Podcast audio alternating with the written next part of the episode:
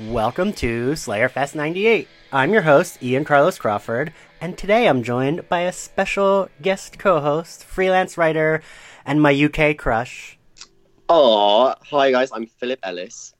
Um, and our guests today are uh, freelance writer Manuel Betancourt.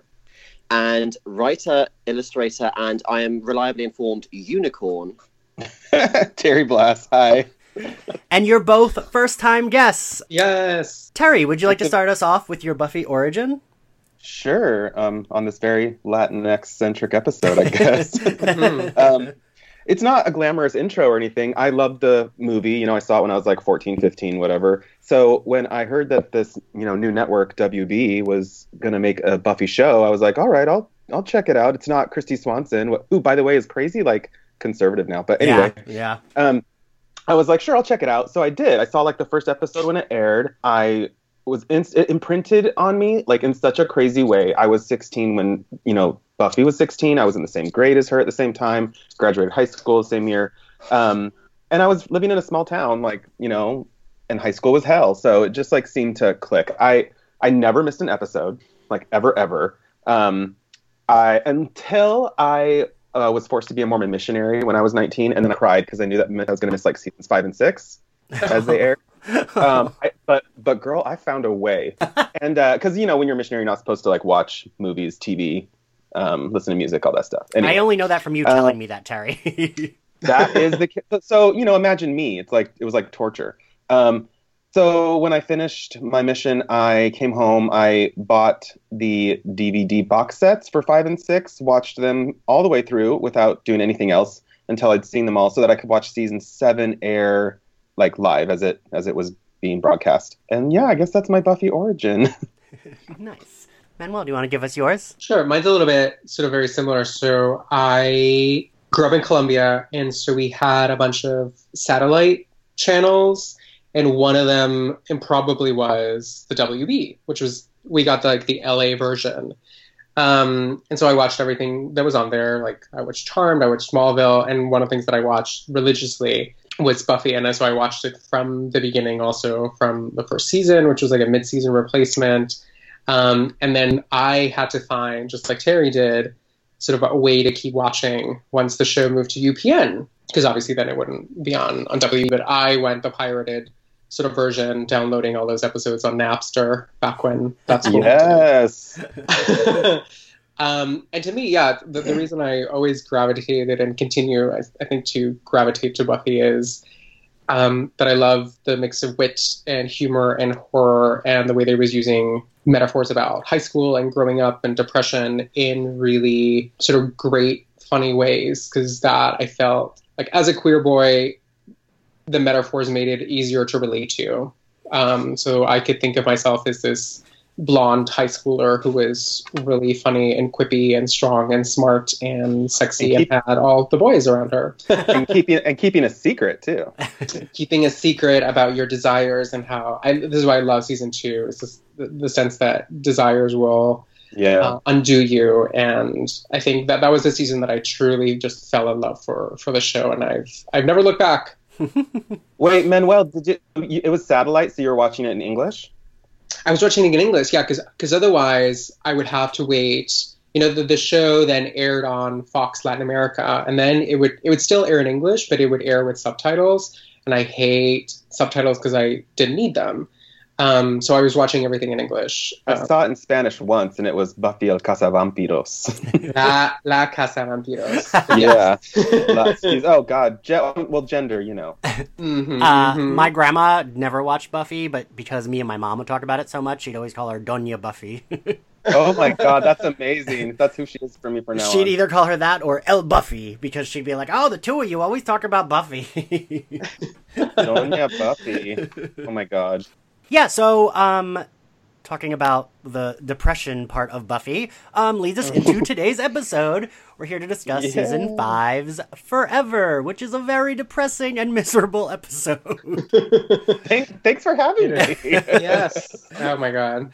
So the episode begins with a little bit of a fake out, but like I feel like any if you're watching the show, you know what she's doing. She's walking through like a dark room looking at caskets the show tries to pretend it's like a ooh, The, is it the music really tries to fake you out there. Um, but like you know, if you've been watching the show, it's like, oh, her mom just died. She's looking at caskets. Um, which also I couldn't remember what episode. Isn't there a season seven episode that starts with her looking around at coffins, but like she actually finds a body? Isn't it? Isn't there one? I don't know. That is Yeah. season seven. I think it's when she's Yeah. first sort of taking Dawn out on patrols and stuff, right? Yeah, I remember there being like her looking in coffins and finding one and staking like maybe an older lady. A vampire, yeah. yeah. well, Um, and weren't they all hiding? Weren't they hiding in coffins? Like I think Xander was hiding in a coffin yeah, or something. yeah, yeah. Mm. because I skip I was made to love you the body and this episode anytime I do like my own rewatch just because not because I don't like the episodes but just like I don't need to be emotionally drained so much. You Yeah. don't need to do that to yourself. yeah. I'm just like Well, let's it's funny too. X out all of Joyce's death when I rewatch it like mm, I it's funny because I usually watch the body with skip this one, and I think the reason I rewatch the body is because I it's it's fantastic. But the reason I skip this one is because I always forget what happened. So I I actually hadn't seen it in years. I like vaguely remembered what happened, and I was like, oh shit, this is like a lot darker and more depressing Yeah. and more sort of soul crushing than I than I than I remember. There's a lot more going on in this episode than I ever remember. Um, so I mean, when yeah, rewa- same here. When I sat down and rewatched it today, I was like, "Oh, I forgot that Angel turns up in this episode. I forget that this Yeah. is the episode where, not to get ahead of ourselves, but this is the episode where Glory learns the key is a person. It's sort of this great. It's like a sequel to the Body, which was a real chamber piece, right. um, and then it connects it. It connects like the Joyce storyline to the rest of the season. It connects it to the Glory story and the um, the kind of ongoing arc of the season. And it's sort of yeah, it's like this weird like sequel or like connective tissue, and but it also still manages to tell its own self-contained story, um, which centers on Dawn. So for the body, I had watched um, my old DVDs, so I watched the commentary. For this one, I, I kept thinking of how in the commentary for the body, he says he was very concerned with like the quote unquote boring parts of losing someone. And I feel like this episode definitely touched right because like Yeah, they're looking at a casket. Yeah, they're like looking at a casket, which is like not something you normally see in like a especially a supernatural show where people are dying all the time. Um, we don't usually pause to get like them looking at picking out caskets and then them going to the funeral and burying people. we get that in the second scene too. Not to get ahead of ourselves, but like you know they're talking about planning the wake and like all this boring stuff and you know that you have to go through. Um, yeah, I mean, And a, a lot of people have died in this show, but this is the first time you actually see the minutiae of what that involves. Yeah, yeah Um, and I, I do think it's important, right? I think that it makes because I felt like if we had just because clearly interventions the next episode, and that episode's more Mhm. funny, right? The Buffy bot is like funny and like saying silly Yeah. things, and if we had gotten that right after the body, I don't think that would have fit No. well. There was a three week gap in between the body airing and this airing. Mm. So I think like it, it was also a way of sort of thematically harkening back to this like very traumatic thing that you were again for those of us who watched it live like it was so traumatic and so then we had a breather and then you're sort of like plunged right back in and being like no we're not moving on right away we are like picking up almost right where Yeah, the body left off yeah, it's something I really appreciate about Buffy because I feel like they, you know, a lot of other shows, if this had been season three, you know, Buffy would have shown back up into town and everybody would be like, "Cool, you're back." But they do a whole episode about how that affect how that affected everybody, and I think it's important to do, like you said, Ian, to do this episode before they get back into maybe a funny one because we dealt with the initial shock of Joyce's death, but like after that, how do you deal with what's gone on in, in different ways? Like everybody is kind of doing it in a different way in this episode. yeah. Um, I, I mean, I'm always a Dawn sympathizer. I don't know how y'all feel, but I never was, Oh, and I am. I am now. like, it's weird. I feel so bad for her now. I hated her when like the show was running, but now I just think about like all the stuff that she has to go through, and then you know later on in the next season, like you know losing her mom and then losing her sister. You know, being raised practically by Willow and Tara, and like all the emotional stuff. I would be crazy. I would have gone nuts. and but, she does yeah. I'm I, I was never a Dawn. I was also quite not taken with her, and I think part of it was like the way she was written. Like she was Yeah. written to be a bratty teenager, and a bratty teenager is sort of like she's grating and she's a lot and she's very intense, like in this episode. And I feel like the braided pigtails. I was just even- gonna say she- that. She looks so much like a child, and I think right, it's very intentional to make her right like she's lost her mom, and even though we know she's not real, we know that she's just like sort of been created, it really makes you feel for her a little bit more. Yeah, it's very Um, so- intentional. She rarely has her hair in pigtails like that. So I feel like that was definitely for a reason. I actually feel like in this episode, I I felt like this is a there's a lot of the writing that's like rehab for Dawn's character. I think maybe because this is apart from Real Me earlier this season, this is the first episode where a lot of it is, to- is told through her perspective. I mean, Yeah. Buffy's hardly in this episode. She's in like yeah. Buffy has two big scenes. You know, she has a scene with Angel and the scene with Dawn at the end. But really, this is Dawn's episode. It's like we're taking a break. One, like you know, like the body was a, a break from what the show is usually about, and then this is similar in that we are stepping away from Buffy's perspective and looking at this world and looking at this, you know, trauma through the eyes of a much younger character. Yeah. Um, and it comes up over and over again how, like, sort of, you know, the adults don't really know what to do, to say or to do with Dawn, and it's like, I mean, yeah, she's she's over the top and whiny, but like in a way that's very relatable. Manuel, I feel like you're like, no, not me. I'm never whiny. no, I'm, I'm very, very, very whiny. I'm probably like I was probably more like Dawn than I than I like to admit.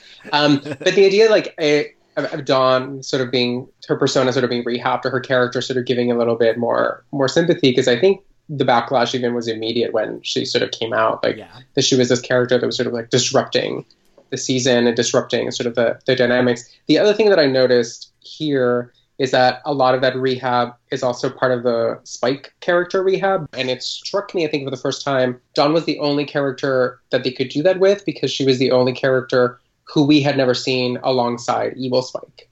That's true. Yeah. That's true. oh, yeah.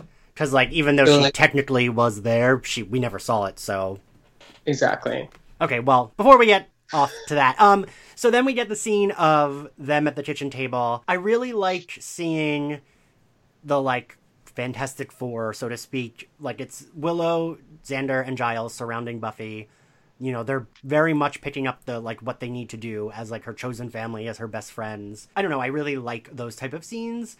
Um, but it's really for me it was really heartbreaking hearing Dawn like quietly whisper, I don't want to be here in the commentary for the body, Joss says that he made sure to have like I forget I'm not a film person, so I forget what kind of camera they used for Dawn at the end, where her close-ups were more extreme, and everyone else was like a group shot in the hospital to make to show that she felt more isolated. And they do a good job with that here too. I mean, I feel like as adults we can understand what Buffy's doing, right? She's qu- not to quote the show later on, but she's going through the motions, right? She has to she has to buy the casket. She has to figure out what they're going to do for the funeral. These are like just things she has to do, but Dawn also feels completely neglected. And I kind of sympathize with both of them, right?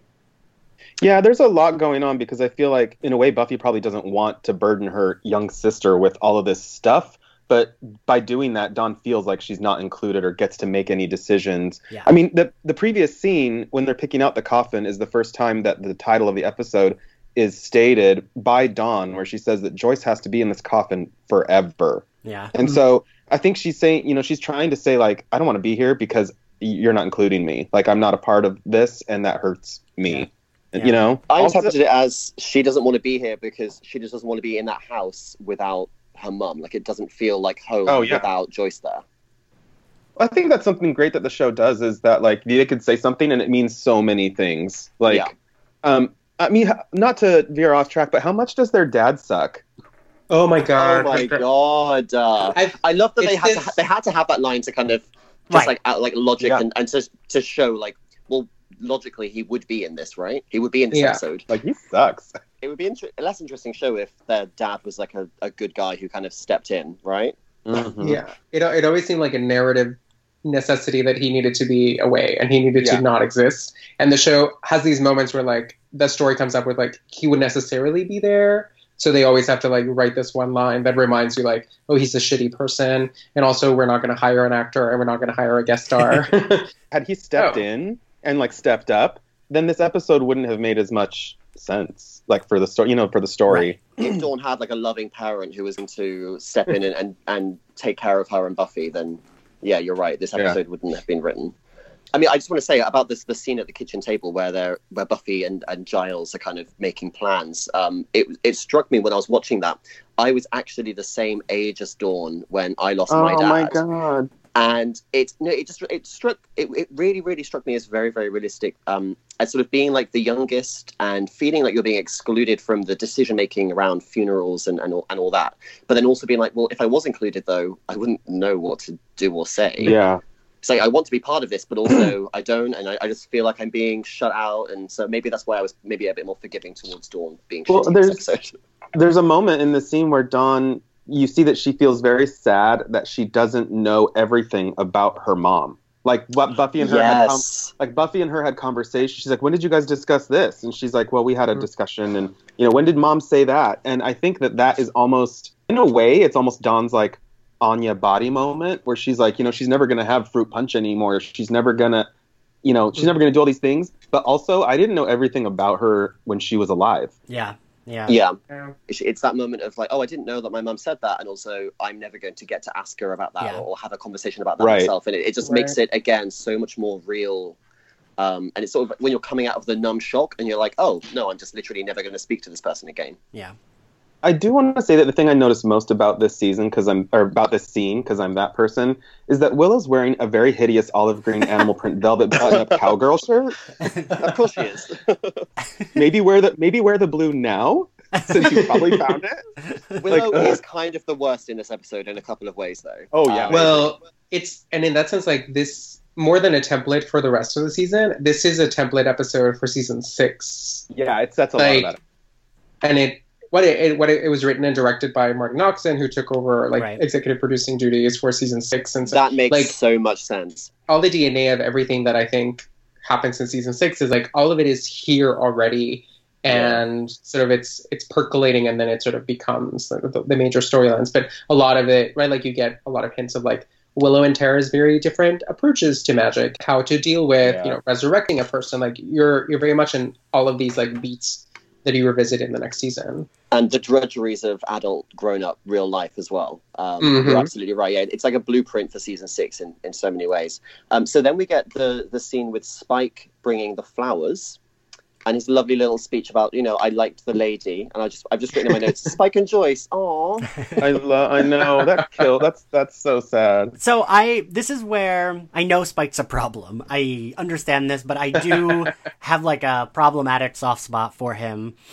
And I just get uh, for me I get more mad at Xander in this scene. Uh, and I'm just like just let him leave the fucking flowers. Jesus Christ, like why are you going to get into a fight on Buffy's lawn while she's inside being depressed with her sister? Like everyone relax. I just want all of them to shut up and just let Spike put down the flowers and everyone Willow alerts him to the fact that he didn't leave a. he- You know, he's not doing this to be to get attention from Buffy. Right. He didn't leave a card. You know, I just I don't know. I have weird Spike theories and ideas. I've no, was never that huge of a Spike fan, Okay. but I do feel like I do feel like his I don't know how else to explain it other than I feel like his personality dominates the demon that's inside him, whereas Angelus doesn't. Do you know what I mean? Like like to me that says that his personality like your personality is almost like your soul. Like Okay. he's needed to go get his soul later, but he seemed to be able to con- control some of those impulses better because his personality was stronger. It's almost like Harmony in that Angel episode where she's like, "I don't have a soul. I have to try a lot harder." yeah. and then all of you. and that's that See- shows that it, that with some with some effort that you could kind of overcome some of those things. So it, it was always this weird weird wishy washy. We have to keep Spike around. Let's make him good. Let's make him bad. Thing that I can only reconcile with his personality is, dominates the demon. See, to, to me, it was always a lot simpler. And I, I remember I was never a big Spike fan. And to me, it always seemed, even as a teenager watching it, I was like, the showrunners are so in love with this actor.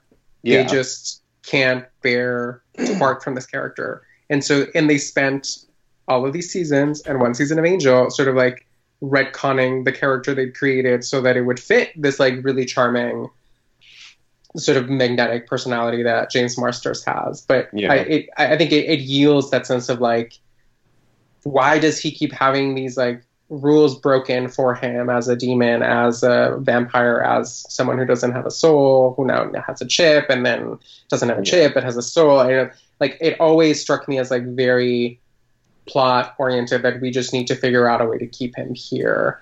Um, Yeah, I mean, that's just I, I think I do think you're right. Like I think, um, you know, our guest Kiersten White, who has is writing the new like Slayer book. Um, she even said that Spike and Harmony are two characters that like really do break those rules. Like they should have been staked the second or third time they encountered Buffy as vampires. Um, and you know, Ira Madison said when he was on that Spike, he thought Spike was a symptom of, well, we really like this actor. He's popular. We got to keep him around.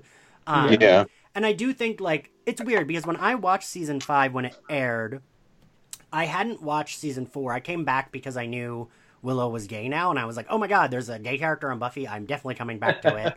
um, and I still was only like watching, like I hadn't started fully taping every new episode on my my VCR until season six. Um, no fan. You are no fan. and, and like I remember being annoyed at Buffy with all her back and forth, and watching it now for the podcast, it it's like the writing is very back and forth with Buffy and Spike, right? Because sometimes it's like, why is she being so mean to him? He did just help her.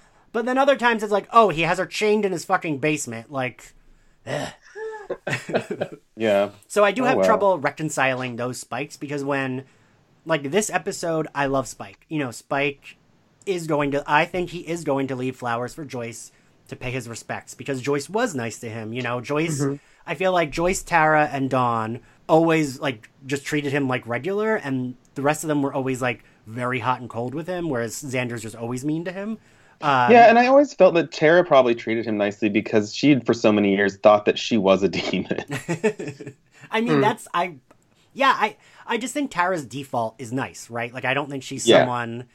I think she's just you know that she has such a tenderness about her, which I think is probably mostly due to Amber Benson. And also, Tara has never encountered Spike when he's not had the chip. That's Right. true. So Yeah. again, Yes. like Dawn, she's all. He's she's not a threat to her. As yeah, yeah. Um, but we'll get back to Spike in a little bit because I, I want to hear your guys' um, thoughts on what his motivations are for helping Dawn. But before we get to that, um, we have the morning of the funeral. We have that really haunting image of Buffy and Dawn sitting alone in their rooms. And when I was watching that, I was like, "Oh, it, it's like they're sitting there waiting for their mum to tell them to get ready." Ugh. yeah. it's it's so it's and, and and we see it over and over again in the episode. We see how separate and disconnected Buffy and Dawn are from each other, and it's just so sad. Yeah, there's it, it pans across all these old black and white photos of total randos. Who are those people? Who are those people? that are apparently people that are in their family that are not going to show up at this funeral. I don't know. right. but you know who does show up? You know who does show up at the funeral? A woman in a black hat who looks a lot like Joyce. With a child. I didn't There's a even notice little that. child. There's a little Yeah. with a mother at the funeral, and that seems like such a strange detail to have asked for during extras casting. you know what I mean? Like we need we need a mother with a little child. I mean, I get kind of why, as like this emphasis of Buffy and um, Dawn seeing that like you know there's a mom here with her kid, and we're here with our mom, but in a very different way. Um, But also, it, it ties into Anya's speech later on about how birth and death, you know, Yeah. kind of are this Yeah, cycle. And one, once again, Anya with the voice of profundity. Um, Well, my- my sex favorite- and death, not birth and death. Well, but she sex and says she Well, relates yeah, like sex to creating life. Sorry, Yeah. Cre- creating Yeah. life. Right, yeah. I think is how she puts it. Um, so yeah, so we have that that montage where you see the the dirt going into the grave, and it's sort of phased over Buffy's face, and it's really very sort of. Even, it's like the corniest like funeral scene, and yet I still teared up. Yeah. No, Yeah. same. Yeah. and then you see people kind of walk away one by one um, and tara once again after this the, the body being the intermediary of grief and going and being the person who says to buffy like we're going to go now I thought that was Um, so important too, because otherwise you would think that'd be Willow, you know. But Tara, the one who kind of understands Right. what Buffy's going through, is the one Yeah. that addresses her. although dawn is a little shit to her later when she says you don't understand it's like Oh yes, my gosh, she I know, does. I know. yes, she Yeah. well, I have issues with that scene, but we'll get there. I But mean, it seems that Dawn seems kind of regretful to leave Buffy alone when she's leaving with Willow and Tara. But at the same time, earlier she said when she said, "I'm going to go to Willow and Tara," like that seemed out of spite towards Buffy. Yes. Oh no, I totally think. I think it was. I think she she wants Buffy to say no, but uh, Dawn stay No, with me, stay and. Buffy just Yeah. and Buffy just doesn't say that until the end. Yeah. Also, do we think Buffy just said she was going to wait because she wasn't like what do we think? Do we think she didn't tell anyone Angel was coming? Um cuz that's what I that, like upon like re- watching rewatching it for this podcast, I actually was like, "Oh wait, I think I just always thought like they all knew Angel was in town, but then I was like, oh, they never actually. She never tells anyone, so No one ever mentions. that Yeah. I'd like there. to. I'd like to Right. think that he just showed up for her. Like nobody else knew.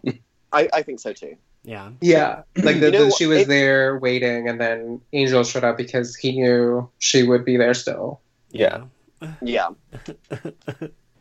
Um, so I I, also I also thought it was interesting that um because again I'm this person that at the funeral Buffy wears white and Dawn wears black. yeah, yeah, Like maybe to emphasize that they're you know going about this in very different ways or whatever. But who knows? And and also to stress that Buffy has probably the best coat fashion sense of, Of everyone. on the show. I was looking at that outfit because I am currently it's October. I'm shopping for winter coats, and that is a look.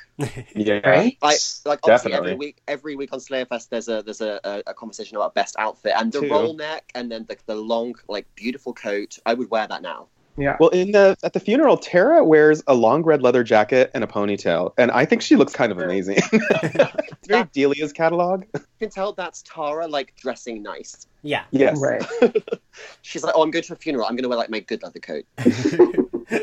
I also wanted to make my case for I think this evolution of Angel and Buffy's relationship is my favorite version of their relationship. Oh, me too. I have so many thoughts about this Um, because I'm not always yeah. a 100% sold, you know, especially rewatching it, you realize, you know, there's like, they're only officially dating for like five episodes before he turns evil. Um, and, you know, in season one, they, they don't like, they have kind of like a Spike and Buffy where she's annoyed that he's there. There's never, like, she's not like, until she Yeah. kisses him and then they date for five episodes and then he turns evil. But I love this. I love him coming to comfort her, him giving her like a brief hiatus from like taking you know, the weight of the world on her shoulders, like I don't know. Um I think What does that say that we like Buffy and Angel when they're only together for like five minutes? it's. I mean, this is like a precursor to the scene where he shows up right at the end of season seven, right? Yeah, it's yeah. they are Yeah. they are they are better apart, and she is she's a grown up now. Her priorities have shifted, and that's what I really like about this. When he says, like, basically, she she jokes, "Oh, like I'm seriously needy right now. I need you to be here forever," and then she's like, "No, no, like you have to go. I need to be a grown up," and it's it just it shows how far she's come, you know, and it, and also it kind of it sets up in the gift. She says, "Oh, I loved Angel and I had to sacrifice him, but I love Dawn even more, and that's the line I'll never cross." And it it just it it's great to sort of bring in Angel, a character from when the show was a very different kind of show in the first three seasons, to show how Mhm. much she has progressed as a character, and then also when they have that kiss and the Christoph Beck "Close Your Eyes" theme plays. Oh, like, yeah. "Oh!" yeah. and I was I was Like like, I was said. like this romantic thirteen year old again. like you said, that is the second time that the title of the episode's mentioned, and it's in a very different context.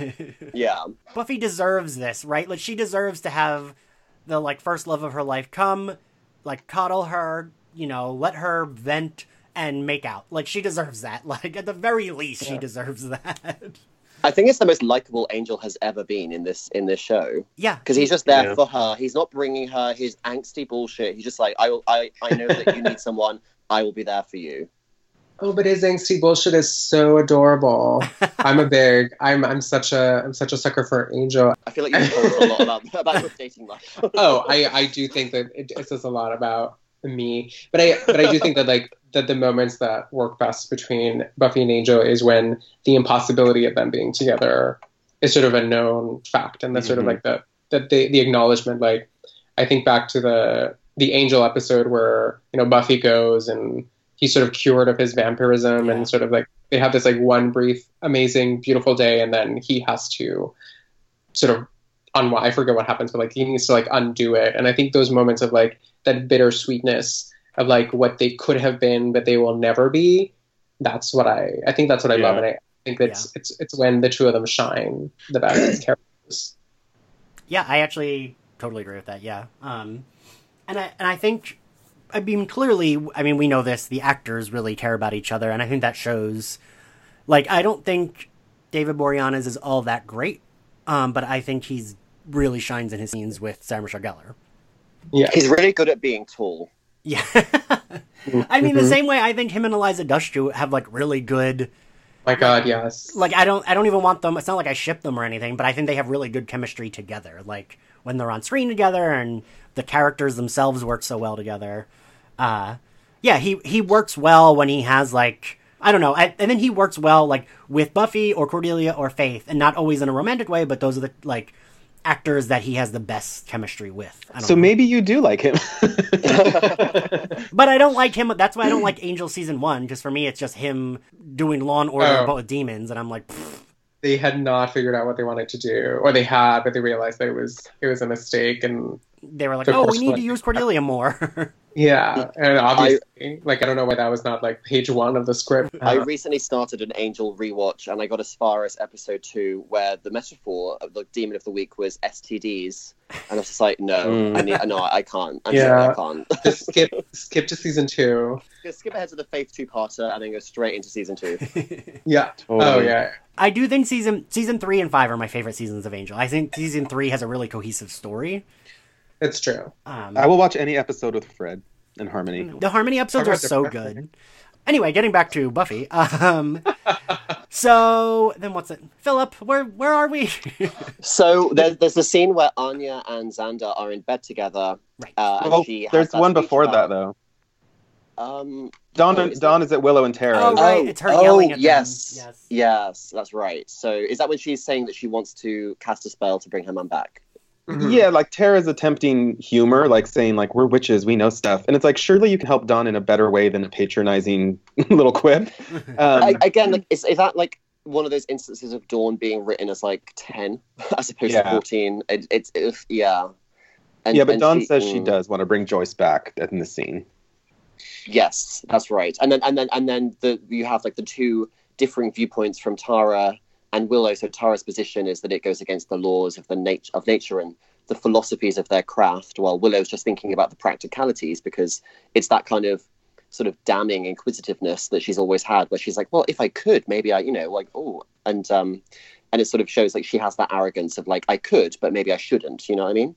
Yeah, Um, Cass sows the seeds for the big fight with Tara in a few weeks' time, but then also for the, the spell that she'll perform at the beginning of season six. It's fascinating that we have that conversation between these two characters that will then have to revisit that same debate and that same sort of being torn between letting things lie and then needing to return or needing to bring the person you love the most.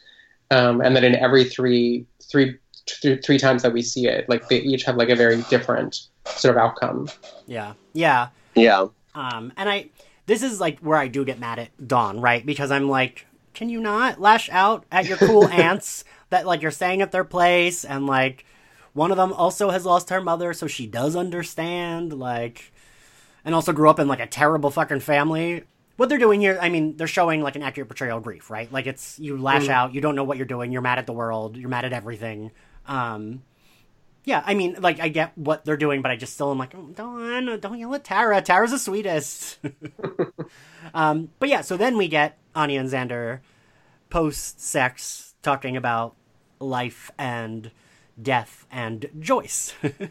hmm this uh, is such a weird. This is such a weird scene to me because just the idea of Anya as a mother, um, after after seeing how she plays the board game life, well, she wants to It's very- exchange them for money, like it's called character love- development.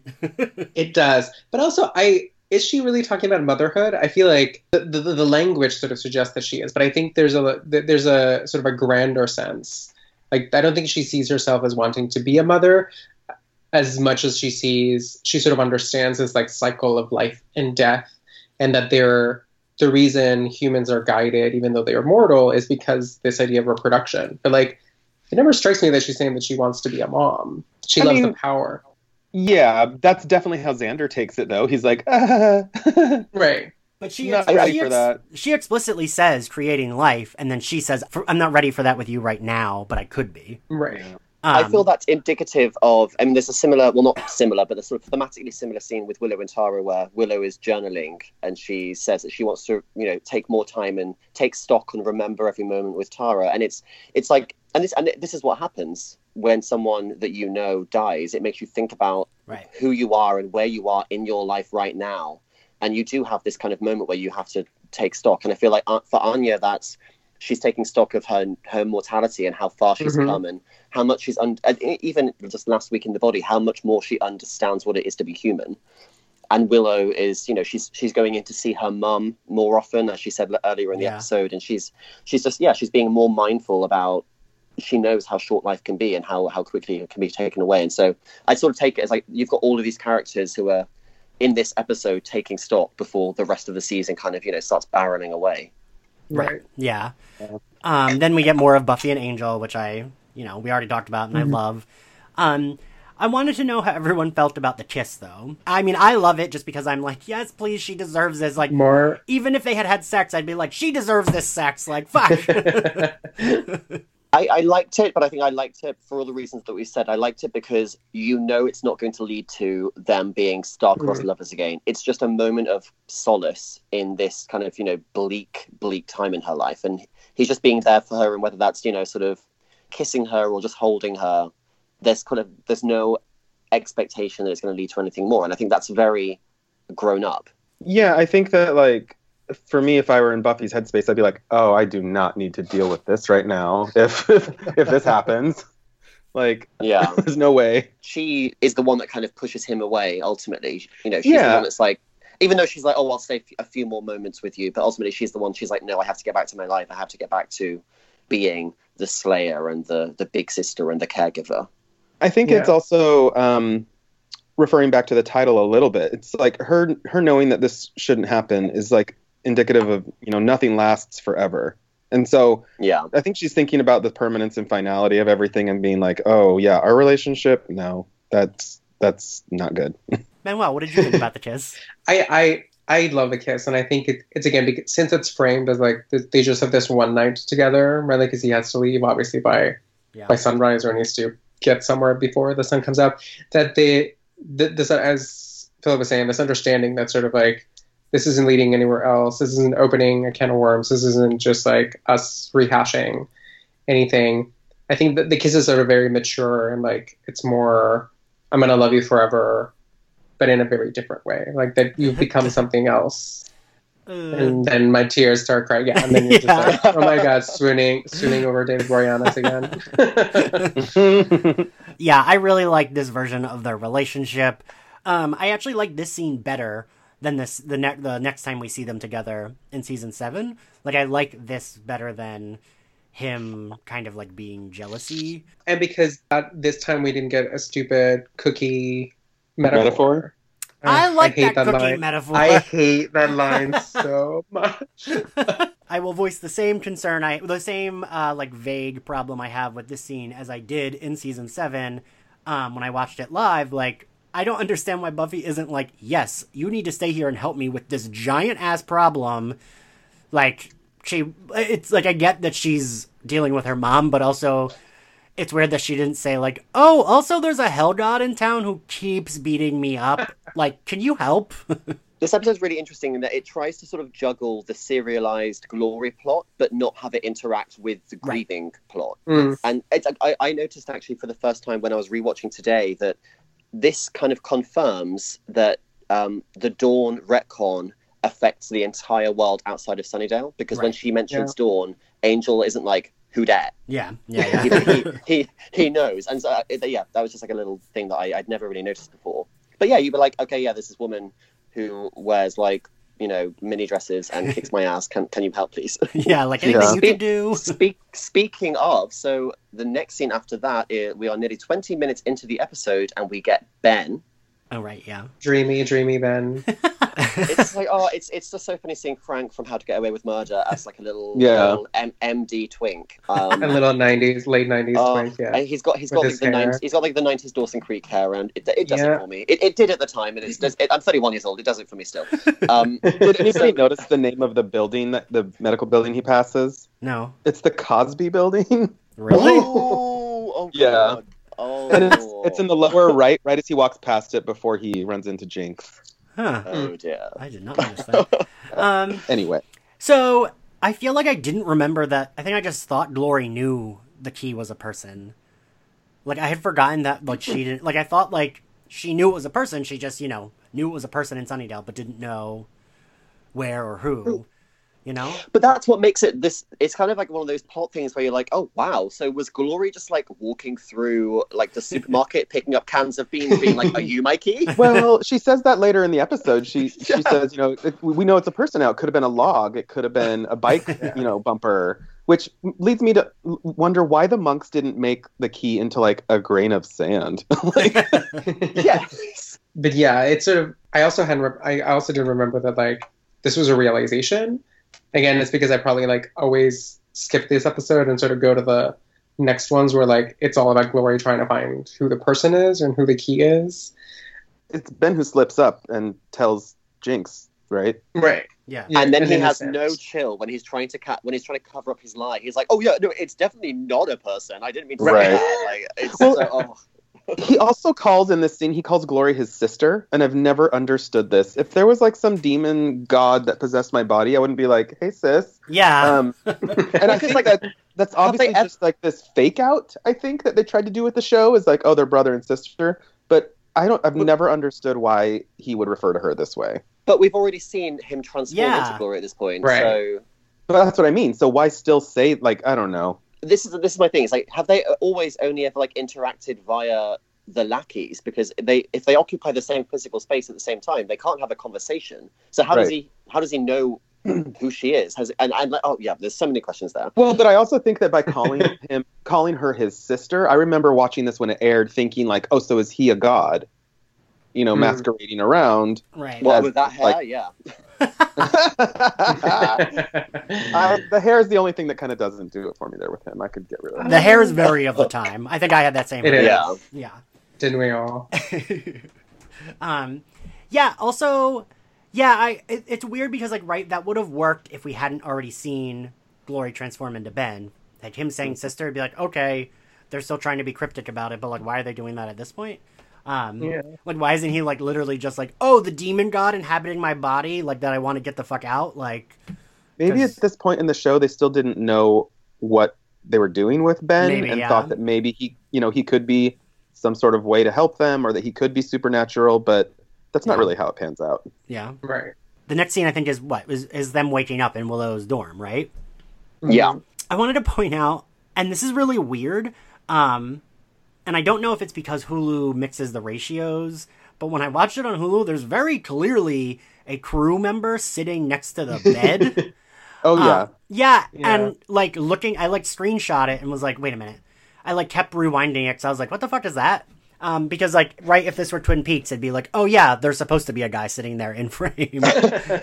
well, you guys talked about this on the previous episode, but like, yeah, on on Hulu they show kind of like the widescreen, and Yeah. there's some boom, there's some boom mic moments that take you right out of Joyce's death. so, Well, what did we think about? Do we think Dawn? Do we think Willow was just misguided, or just like really stupid to have that book inch out?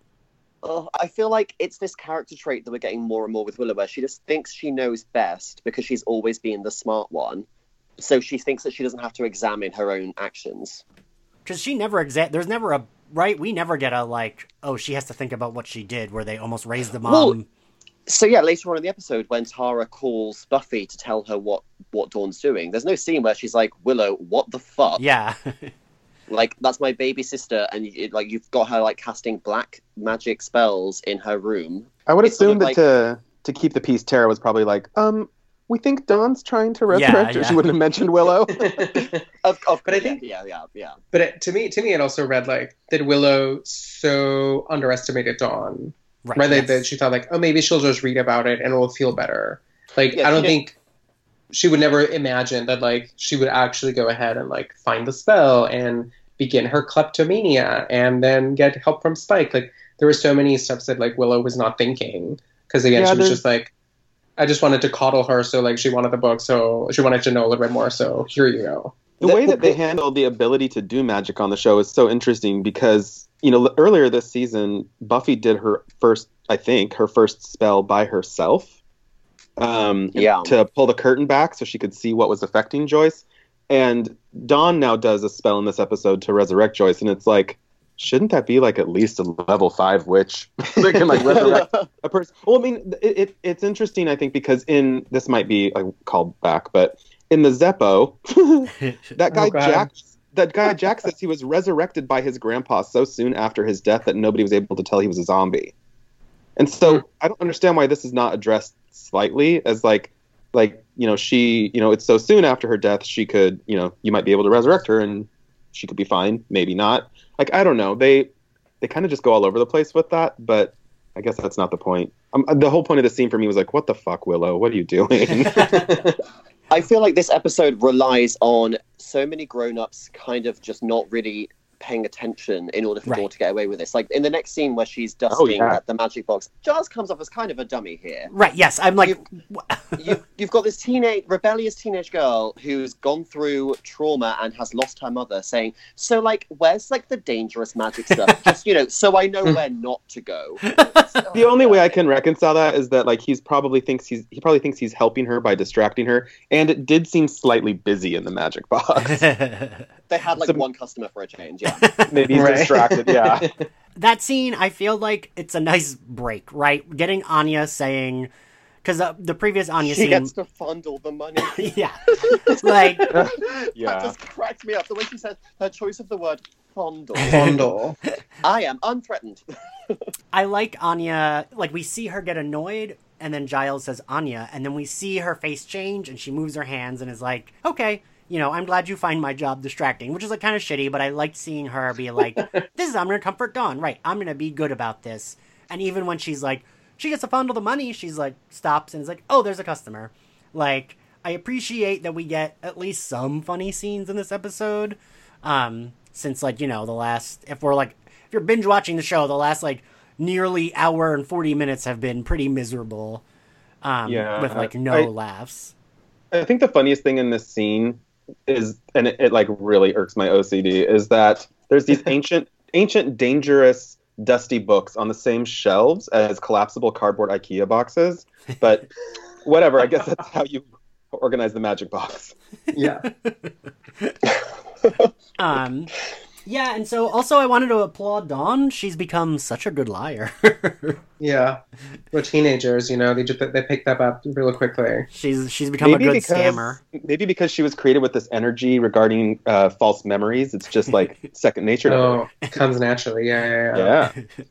uh then we get um is the next scene the next scene i think is Dawn's at the cemetery Dawn's- with yeah. I think.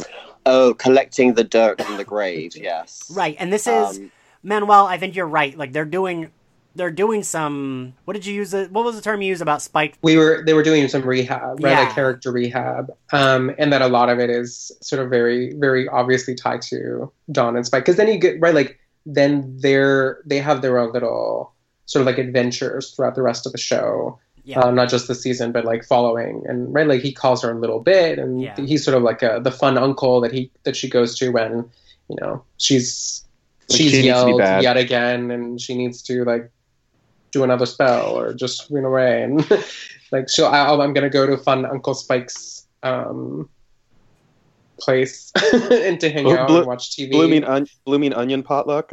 yeah yeah So I just want to ask you guys, what do you think Spike's motivations are for helping Dawn? Because we know that he he liked Joyce, um, and and we know that he doesn't want Buffy to to know that he was involved. But he must know that this is a really really bad idea. I don't know that he knows that. I, um, I, I don't know if this is on point or not. But the thing that went through my head was that I felt it was important that we're seeing that Dawn's need to have Joyce back isn't childish. Like that's Right. just how some people. That, that's how, just how some people grieve. Is like they really want this person back. They'll do anything to get them back. They don't know what to do. That's not symptomatic of her age. And I think Spike wants to help her because it's potentially also how he deals with it as well. Like, Well, he Joy- did bring his own mother back from the dead. Exactly, That's what we find out yeah. Right. yeah. and so Jo- Joyce is point. like, And that and that went so well. right.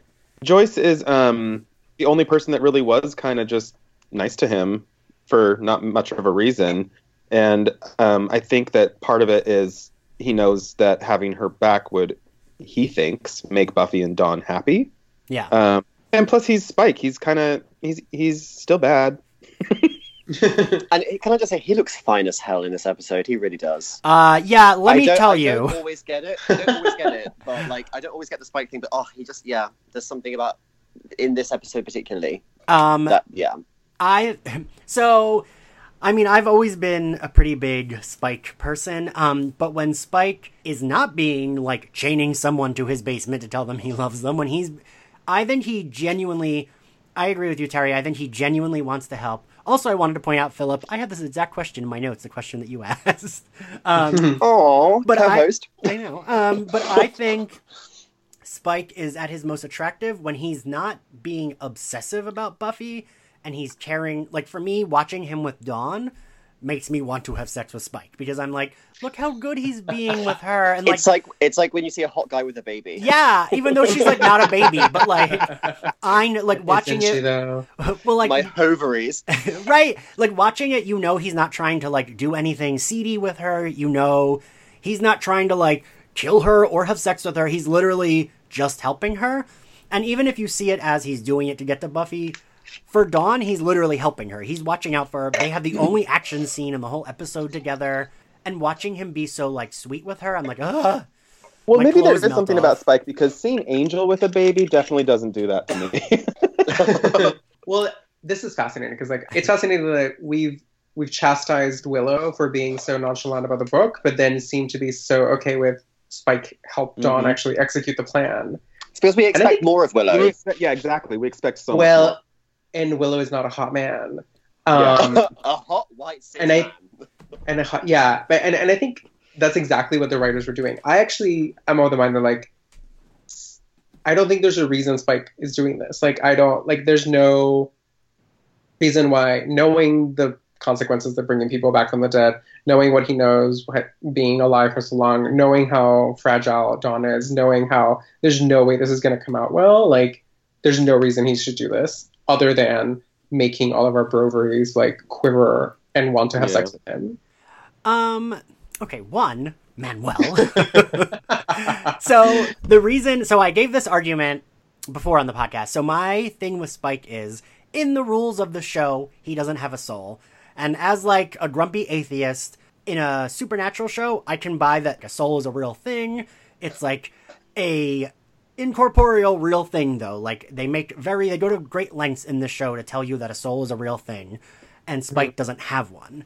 So for me willow does have a soul. But also i'm still not that mad at willow. I still just think it's like i understand as someone who like I, I think willow a lot of her shittiness that we get and that leads to her like addiction and recovery storyline uh, which doesn't quite fully land for me, but whatever. I think a lot of that comes from her being like used to being the nerd and wanting to be a people pleaser, uh, as like someone who also was like a giant nerd and later on in life like wants to be a people pleaser. Although probably none of my exes would agree with me. um, like I think that's why she does that because she wants to like make it better, and that's like the only way she knows how to is to like use magic because either she's doing research or using magic. And, you know, we get this when she turns evil and she's like, oh, stupid, nerdy Willow, like, blah, blah, blah. And, like, in season three, when she's referred to as, like, Old Yeller uh, or Old Reliable. Uh, or Old Faithful. yeah. And, like, I I think that's where all this comes from. And for me, with Spike, he doesn't have a soul. So, like, he doesn't have a soul, but he's still there to help Dawn. Even if it's not, even if there's no motivation, he's still there and he gets those eggs with her and he does the fighting for her. He gets bit by the Ghora demon for her. He, when she drops the egg, and I audibly went, oh my god, Dawn. Like, and, It's like, it's Such a for Dawn thing to do. like, right? Like, I'm just like, oh, come on. I would love seeing Dawn with like a huge cardboard egg case that she like brought to prepare to like carry this thing in. Well, like, and even then, when she drops it, and she's like, "No, we can't go," and he's like, "All right." He goes back and fights that fucking Cerberus whatever character demon, mm-hmm. and like when they're leaving, he's like, "Did you get it?" And she's like, "I did. I'm sorry." And he's like, "Well, if you got it, don't apologize." And he means it. And for me, that's the moment immediately when my pants melt off, and I'm like, "Spike, I love you so much." Oh my god, bitch, same. That was the, it's, it's when he's fighting the demon for her, and he says like, "Well, if you got it, don't be sorry." I was just like, I, "Oh, I'm not sorry either." yeah. I mean, Spike could devil my eggs, is what I'm saying. oh my Um, god. But yeah, Manuel, so like back to your point of that, that's for me, those are like because of the rules of the show and Spike doesn't have a soul, that's where like the people with a soul, I put a little bit more on them. Even though we they are a little bit blurred with what the soul means, because like Clem mm-hmm. never does anything evil aside Right. from like play poker with kittens. For me, it's the personality. It's it, it. You know, the personality is probably the soul, in my opinion. Like Clem has a personality, Yeah. that dominates any kind of demonic craziness that he feels. I'm sorry. to- Are you saying that Drusilla does not have a personality? I, I yes, I am. wow, I'm getting I'm getting on a plane. Evil Willow, Vampire Willow, is what Drusilla wishes she was. Ooh, harsh. Ooh. Oh, uh, Shots have been so, fired. I think. So I think. What, I think what we're getting at. I think what we're getting at, and I think the show just does a really good job. Is it creates all these moments where we're encouraged to give Spike some slack, yeah. Yeah, and it's very Yeah. successful in doing that. Yes. That was my point. Yeah. Then we get Giles listening to. I had to Oh look my up what the song was because, of course, I don't know. Tales Celebrate of Ulysses. yeah. Well, and it's, Sorry. it's the it's the record he was play he played to Joyce Yeah. in Band Candy, and Yeah. and Oh, I, I mean the, what I love about this scene is it it's so ephemeral. It adds nothing to the plot. right. But I'm so glad that it's there because it speaks to that kind of pseudo relationship he had with Joyce, where they were almost like co-parents to Buffy. hmm and it speaks to that. Um, it kind of expresses the myopia of teenage grief, where Buffy and Dawn lost their mother, and they're still in the in the middle of that, and they're unable to see right now that Joyce's loss is felt by other people too. right. Like no one's asked Giles if he's okay. You know what I mean? yeah. I mean, yeah. yeah. and- It's such. It's so short, but it's important that it's in there. I think. Yeah. Yeah. Uh, yeah, because then we go right back to Spike and Dawn, which is a scene where Spike tells Dawn she's never allowed to tell Buffy, and she doesn't tell Buffy. Um, I love that he says, um, if Buffy found out, she'd put a redwood through his chest. well, it's true. Honey. like, whoa. um, so then, so then, yeah, they fight that demon. I mean, I I skipped ahead. Philip. I, I- oh no, no, there's a there's a lot to get through first. Oh, so yeah. we, we, we get our first sighting of Oh, Glory right. in a while, Right. serving Mhm. full on zebra print telenovela fantasy. Oh, I love it. It looks so. and good. then oh and when jinx i mean my, what i loved about this was when jinx comes in and she's like acting really concerned and she's like oh no oh no mind the rugs honey blood's a bitch and Yeah. without missing I love that part so much.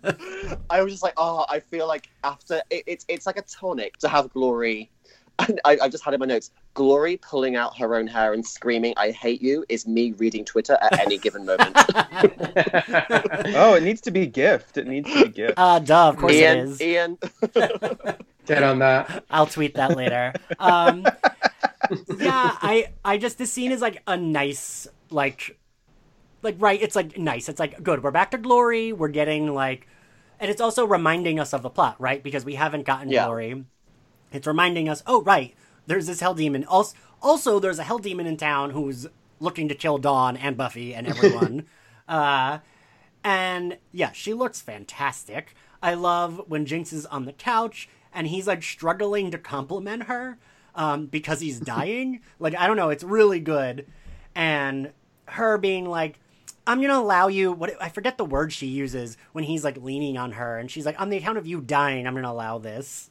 Yes yes She's just And then she ends. And then she ends by saying, "Okay, I'm gonna need you to like re- fix him up, and then I need you to tell me the story again because I need to hear it without your whimpering."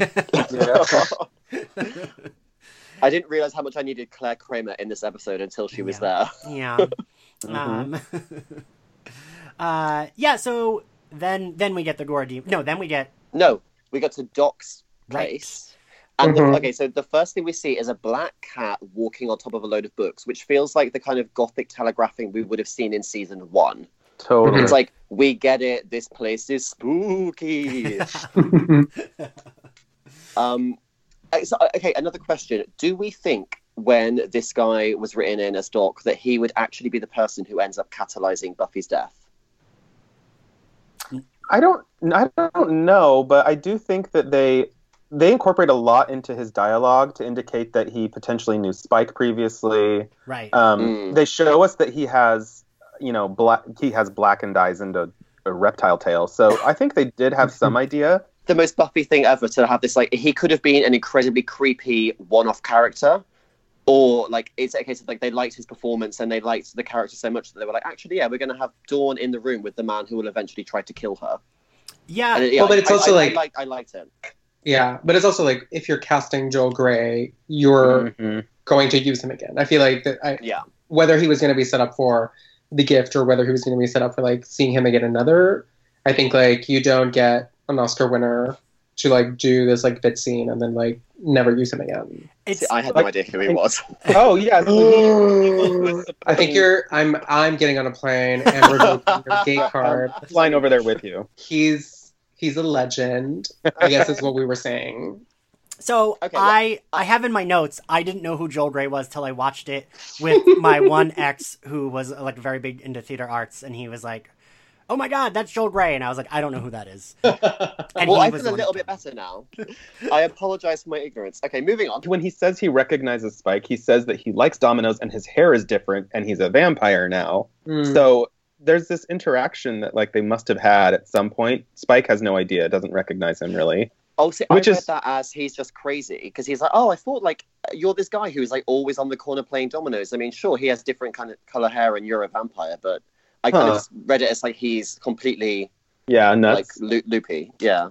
All right, I can accept that. I I took it. I honestly take it as both ways, where it's supposed to be Spike and Dawn are looking at him like he's just unhinged, when in reality he's like, "Oh no, I met you, you know, five hundred years ago or however many years ago."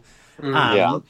And I realize I speak in superlatives. I didn't mean that as like an exaggeration. I mean like literally like hundreds of years ago he could have run into Spike as a human. Because they do that with Cecily and Yeah. Frick and whatnot, like I it was- made me be yeah. like, oh, okay. Actually, you know what? I'm going to say I agree with your interpretation because if he was actually crazy, he would have known that Dawn was the key and the season would have been like six episodes shorter. Well, wait. There we go. Yeah. So, I was going to ask you guys, do we think he knew Dawn was the key?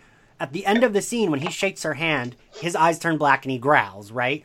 And I wasn't Yeah. sure if that was just like, oh, look, that's that's more of showing that he's a demon, or if it was like, oh, he just realized she's the key because later on he's there with Glory. I mean, we don't even know if he's there because of Glory or there just He's because a- he- He's a disciple of Glory. I'm sure there's a, there's a scene at some point towards the end of the season when he says like he worships Glory. Well, right, but we don't Hmm. know if she's working. Like, we don't know if he's just there because like he knows of her, or if like yeah, they never have a scene together. Yeah, do they have no In scenes together. No. Hmm. But there's that creepy moment in this episode where he plucks out her hair and like Right. talks about her DNA, and there's that there's a whole like flashback of like oh that you know it's the summer's blood and mm-hmm. Yeah. it, yeah it's Yeah. like it's sort of it, it, it, it doesn't completely connect with the rest of the season, but I like it as its own weird thing. This Yeah. this whole scene in his little flat. Yeah. I wanted to know if anyone felt there was some sort of significance to the fact that while he, after he plucks her hair and he's looking through his books, the whole time he's humming Peter and the Wolf. Yeah. Oh, is he? I don't know Yeah, what to I- make I- of it. I- I don't know what to make of it, but I, I didn't either. I like even looked up like uh, the story to remember what Peter and the Wolf story was, and I was like, "There's, I can't make a connection here."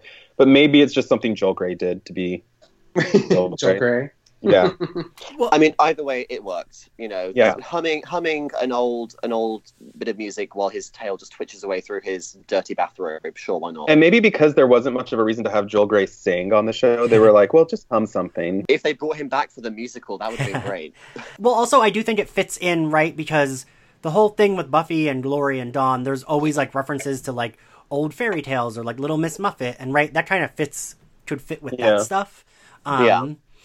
But okay, so then we then we get the Ghora demon scene. I mean, I already talked a lot about it. it, it's sort of like I mean, you've said this before on the podcast, Ian. It's like, oh, this is an episode of Buffy. We need a token action scene. Um, Yeah. And obviously, you aren't going to get one in the body, apart from that sort of really distressing scene right at the end in the morgue. I kind of like this one. It felt like an old Ray Harryhausen film. The the do- the demon was so bad, like so like. corny Yeah, it's not a looking that I person with it. makeup face. It's like a big suit.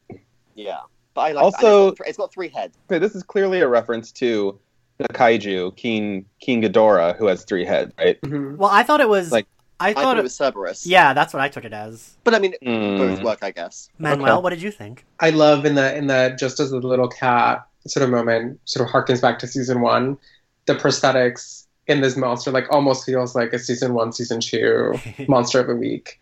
It's like Um, Reptile Boy or something, isn't it? Yeah, and it and it's also like it's so clear that like there's never more than like a two second shot because Yeah. like the camera keeps moving so that you can't like it's only if you're pausing to see sort of how um, Yeah. sort of intricate and giant and sort of like real life like this is a giant puppet that someone was like obviously operating um, but it, it did have a like old school old school Buffy feel. Um, I don't know where I stand, whether it's a kaiju or whether it's a um, dog, but I don't know. Either way, it's just like Well, be, for me because it was dog. reptilian and the kaiju Mm. were reptiles and Ghora and Ghidorah and whatever. I was like, oh, okay, whatever. Fair. Not that it's important. I mean, they usually have like I feel like most of the writers on the show. I mean, Joss clearly, but I feel like all the rest of the writers were pretty nerdy. So I feel like both references they could have been Yeah, both. they work. Mhm. Um, yeah. So then we get Willow journaling, which I think is really cute. I put The in my, sassy boob eggs. I know, so cute. Um, it is so cute, yeah. And she almost quotes John Lennon when she talks about why she's journaling. And I couldn't, of course, I forgot. I was gonna say I couldn't find the quote, but I actually just forgot to Google the quote. Um, but whatever the John Lennon quote is, where it's like "life happens when you're not paying attention" or something like that. Oh, see, I read it as she was doing a really bad quote of Ferris Bueller. Like, oh, life goes by pretty fast. And Something, something. Hmm. Um, I mean, that that to me was like, we get it. That was like, like a lot of the scenes with like, you know, Anya and Xander and Willow and Tara have shown that you don't need to make it text. Like, we get it. Yeah. It was just a bit much for me. Oh, but I thought it was cute. I, I see. I'm I'm such a sucker for like any cutesy Willow Tara scene, and then I'm sad because it's like, oh, but then they break up and Tara dies. yeah, spoiler Wait, what? Um, I mean, I feel the way about Anya too. Like even in that Anya Xander scene, I'm like, Oh, this is cute, But but also this shithead leaves her at the fucking altar, and then she gets like chopped in half. no, no character has aged worse than Xander, and I think the more I, like even rewatching like that that small scene with Spike, you're just like, oh, Xander. If this show were being made right now, Xander would have like a Babe.net article written about him. Oh yeah. So then we get Dawn doing the spell, right? hmm I don't know. I I mean, I noticed like I mean, we already said references. I mean, she talks. She literally says Osiris, and we see that later. We meet him in season six. I don't know, man. I all of it is so like, oh Jesus Christ. this final this whole final section of the episode does so so much and for the most part i think it really works so you've got like the old school horror and then like there's so much emotional storytelling going on and it's just like i i cried for 10 straight minutes watching it yeah, and like when Dawn, when Buffy runs in, she says, "What did you do?" Which is the same thing she said to Dawn when Dawn walked in the room with her like arms cut. oh that's right yeah but what's what like what 14, 15 year old girl when she's doing her witchcraft doesn't lock her door in her bedroom? A shoddy one, obviously. I mean, come on. I'm smart enough and good enough to resurrect my mom, but not gonna lock the door. Uh, so then, I don't know. Everything, like, Philip, you're right. Everything that they're saying, like, it all works. But Jesus Christ, it is so miserable, this scene. I just was like, for me, I cry when Buffy, the moment, I mean, Sam Michelle Gellar, I, I will say this for the millionth time, deserved a fucking Emmy. I When- love her Slayer before they like comfort each other and they have this like big monologue. I, I wrote down in my notes Slayer slap. like I love oh can you imagine like Yeah. a soap opera that had a slayer in it and it was like Mhm. slapping people across the room i would i would watch that that's what i'm I could write a whole paper about the Slayer slap because obviously like it's got to be difficult for Buffy to contain her emotions, but she knows that if she uses her full Slayer strength, she's going to kill her sister. So like the idea of like harnessing that to the point where it's just enough. the the entire sort of beat and the way it builds and the way sort of it, it's the moment Sarah Michelle Gellar turns around and says "mommy" again. Oh, Because it's- that callback to the body broke me. Yeah. This thing that she'll wrestle with for the entire rest of the series is like, how am I a grown up? How am I a strong person? Like I'm never as strong as everyone wants me to be. Um, and then in this case, it's Dawn that has to take the sort of like adult role of being like, no, we need to stop this. yeah. and so that that that reversal is is very it's so pretty and so beautiful and i think it's it's played really well by It's like the most grown up thing Dawn's ever done. I think it's really important too, right? Earlier in the season, mostly it's just Dawn's a brat, Buffy's annoyed. Um, so it's important that we get these scenes. You know, and I was made to love you. We get one of the first scenes, and which is sad because it's Joyce's last scene alive with her daughters, where Joyce is getting ready for a date, and Dawn and Buffy are literally just being sisters and like Yeah, kind of like of teasing their mom, but like also like being cute. And it's one of the first scenes that they're just like a happy family where like Dawn isn't annoying someone. Um, And I don't even say that as like, oh, fuck Dawn. I mean, like, you know, that's how she's written. for most of this season. So it's good to see a reversal of like she's doing this like reckless thing. Buffy's yelling at her for it, but then once there's a knock on the door, Buffy like is like, "Fine, we're done this argument. Let me let mom in." And Dawn is like, "No, you're right. I can't." And rips Well, the and photo. That's what kills me is her line delivery, Buffy's line delivery of who's going to take care of us. Oh, that's when I cried. And and the first the first time I watched it, I did I wasn't really clued into the fact that this is probably the exact reason why Dawn rips up the photo is that she realizes finally that they're supposed to take care of each other. Um, and that their mom, you know, can't do that forever for them. So I found that to be really interesting. Also, maybe Dawn, I know a lot of people have said this, and this is slightly off topic, but I feel like Dawn, maybe in some deep recess of her brain, knows that she's partially responsible for killing Joyce, considering that Joyce didn't Joyce didn't have any kind of brain problems until all of these memories were built for her.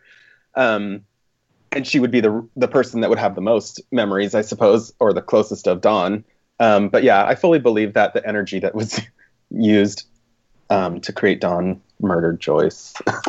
wow. That's such a that's such a dark reading. I mean, It's- Dawn doesn't know this, but sure. I mean, you know, you create life, you got to take life away, and there's this balance that happens. And you know, the the person who would have the most memories would be Joyce. Um, she would remember carrying her in the womb, and et cetera, et cetera. And so I think that these monks had to create these memories for for Joyce that really messed with her brain. I mean, when when Buffy does the spell to pull back the curtain, you know, it it shows Dawn. I don't know. That's just my um, I, I I agree that the I think the role reversal and Dawn having that moment of realization is what really sells this scene for me. Um, Mhm. And it kind of it got me thinking like if if Buffy had just shown that she was right there with Dawn the entire time, like, you know, I mean, it takes Dawn to realize how much her big sister is suffering and that she's been holding in and trying to be the grown up. And I feel like Yeah. if Buffy had actually just shared how much she was suffering too, then this she would never have gone to such lengths to to cast the spell Yeah. because she would have felt that there was someone there with her. And it's this entire thing of she just felt disconnected from everybody, and that was what led her to to seek out her mother again. Um, which is why, yeah, the, the entire episode has been about showing how separate and disconnected they are from each other. And then when it ends, it ends. They are literally physically clinging onto each other, and it just works so beautifully. Yeah, Mhm. yeah, um, Also, I, I feel like the Summers house has never been shot so darkly before. yeah. Not since like Just- season Oh yeah, one. you're it, right. it, I it think so. really sells like the the horror element of it when you see the window it's like the monkey's paw and it's so creepy and effective Yeah, Yeah, that's a huge inspiration for this episode. I mean, it has to be. Yeah. yeah, Yeah. I mean, yeah. I think that this episode, right? It's weird to say, but it's true. Like, I feel like it's very horror inspired. We just never get the horror aspect, but it's very like leading up, like the first half of a horror movie or something. one when buffy says the line who's going to take care of us and Yeah, that's when yeah. you see her walking past the window and it's just like especially because buffy's really infantilized in this scene it's just so oh yeah it's like it, it just it's unnerving Yeah, yeah. Yeah. Um, yeah. Do you guys have anything else to say about the end of the episode, or are we at the are we at the end? Um, on a on a rewatch, like I've, I mean, I think I've rewatched all of Buffy like five or six times, but um, on this rewatch, it makes me like Dawn a whole lot more to see her, to see the, you know how she how she ends this episode. Um, I don't hate her so much now. I think it, I think it's important that I think it's important that we spend so much time in Dawn's skin in this episode, sort of Mhm. looking at things from her perspective, rather than just if if if the if the episode had been about Buffy learning that Dawn was casting this spell, it would have been like, oh Dawn, you know, what did you do this time? Blah blah blah. But we yeah we needed to spend that time with her in order for the ending to really work. And yeah, I, I think it's from this moment on, you know, for the rest of the series, Dawn is more of a character. She's more fleshed out. Um, there's a line I think in Anya's scene where she's in bed with Xander where she says, "It feels like we're more awake now," and that's kind of true for every character. I think the stakes are so much more realistic and relatable for the rest of the season. You know, whether whether it's being sort of you know um, juggling the Slayer duties with the real life, or you know just like the the, the very real issues of, of depression and grief and loss. I just feel like yeah, it's like this is the episode, maybe even more than the body, where Buffy as a character and as a show grew up. That makes Uh, sense to me, and I and I think this is right as I was saying earlier. Like that, that's why it feels like a blueprint for season six, and that like how hard it is to be a grown up. Um, that's that then becomes the metaphor that guides the show, as opposed to you know, high school is a hell or, Yeah. you know, Sunnydale is a hell. Like this is season five is to me where, where it shifts into like being a grown up is hell and being a grown up is hard and being a grown up is wrestling with demons. So before we end, uh, Manuel, I wanted to point out that I actually name my playlists after like the playlists I make. Usually, I'll name them after whatever episode of Buffy we hit on the podcast, and it always reminds me of. Didn't you do that with like Instagram for like a year or something? I th- there was a summer where for like an entire month, every single image that I posted was captioned by an episode. So if you scroll further back into my Instagram account, you'll see a group of 144 pictures that each of them are like inspired or echo or the first ones are really easy and then like bad eggs was one of those like I don't know what to I don't know what to do and some of them are like really obvious like a little cocktail umbrella is um, prom obviously and like so follow me on Instagram and then go back to 2014 or 15 and you'll see all of them Oh my god, was it that? Have we known each other for that long? it's been a while Oh, Um, great. So now that we're at the end, favorite outfit, uh, Terry.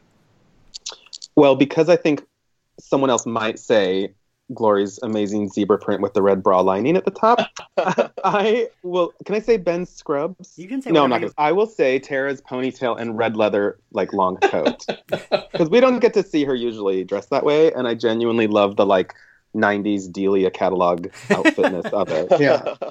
Um, Manuel. Um, for me, it's the gray turtleneck and the coat that Buffy wears at the grad- at the at the funeral, and then for her little night night romp with Angel. All right. Uh, Philip.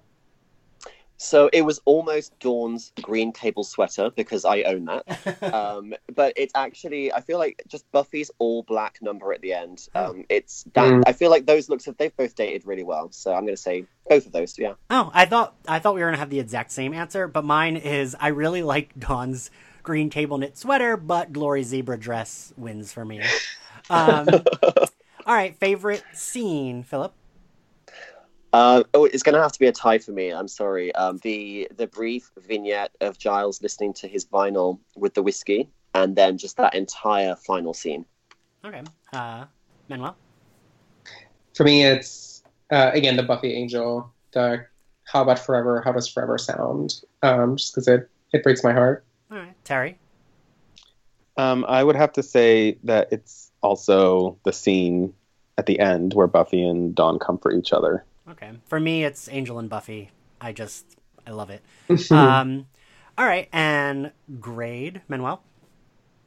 I would give this a, a B plus. Okay, Terry. That is also what I wrote down in my notes as a B plus. Philip. So I am going to grade it a bit highly and go with an A minus, just because when I rewatched, um, it was lovely seeing all of the work that this episode does. Guys, I have the harshest grade. um, I give it a C plus, but I don't hate it. I just it's it, it falls in the same category for me as the body, where it's like so miserable that it's not enjoyable, but I understand it. But for me, the body, there's a lot more going on, right? Like there's a lot more of like camera work and like clearly Joss put a lot of work into the body, and this one is very the show doing the work of grief, but not not making it more interesting by showing like using different cameras and different like angles and stuff like that. So I say C plus, but a loving C plus. Um, and I look forward to the better work they'll be putting out next time. Um, all right, so thank you both for guesting. Thank you, Philip, for guest co-hosting with me. If you all want to follow SlayerFest98 on Twitter, we are at SlayerFestX98. You can also find us on iTunes, Google Play, Stitcher, SoundCloud. And if you like us, don't forget to subscribe to us and rate us. Uh, and if you want to follow me on Twitter, I'm at Ian X Carlos. Philip, where can they find you? Uh, on Twitter, I am at Philip underscore Ellis. That's Philip with one L and Ellis with two. And Terry, where can they find you? Um, I am Terry Blas on Twitter and Instagram, and I have terryblas.com, which is my website. Great. And Manuel? You can find me both on Twitter and Instagram at B Manuel, B M A N U E L. All right, cool. And All right. Well, thank you guys for joining us, and we'll see you all next week. Bye. Bye. Bye.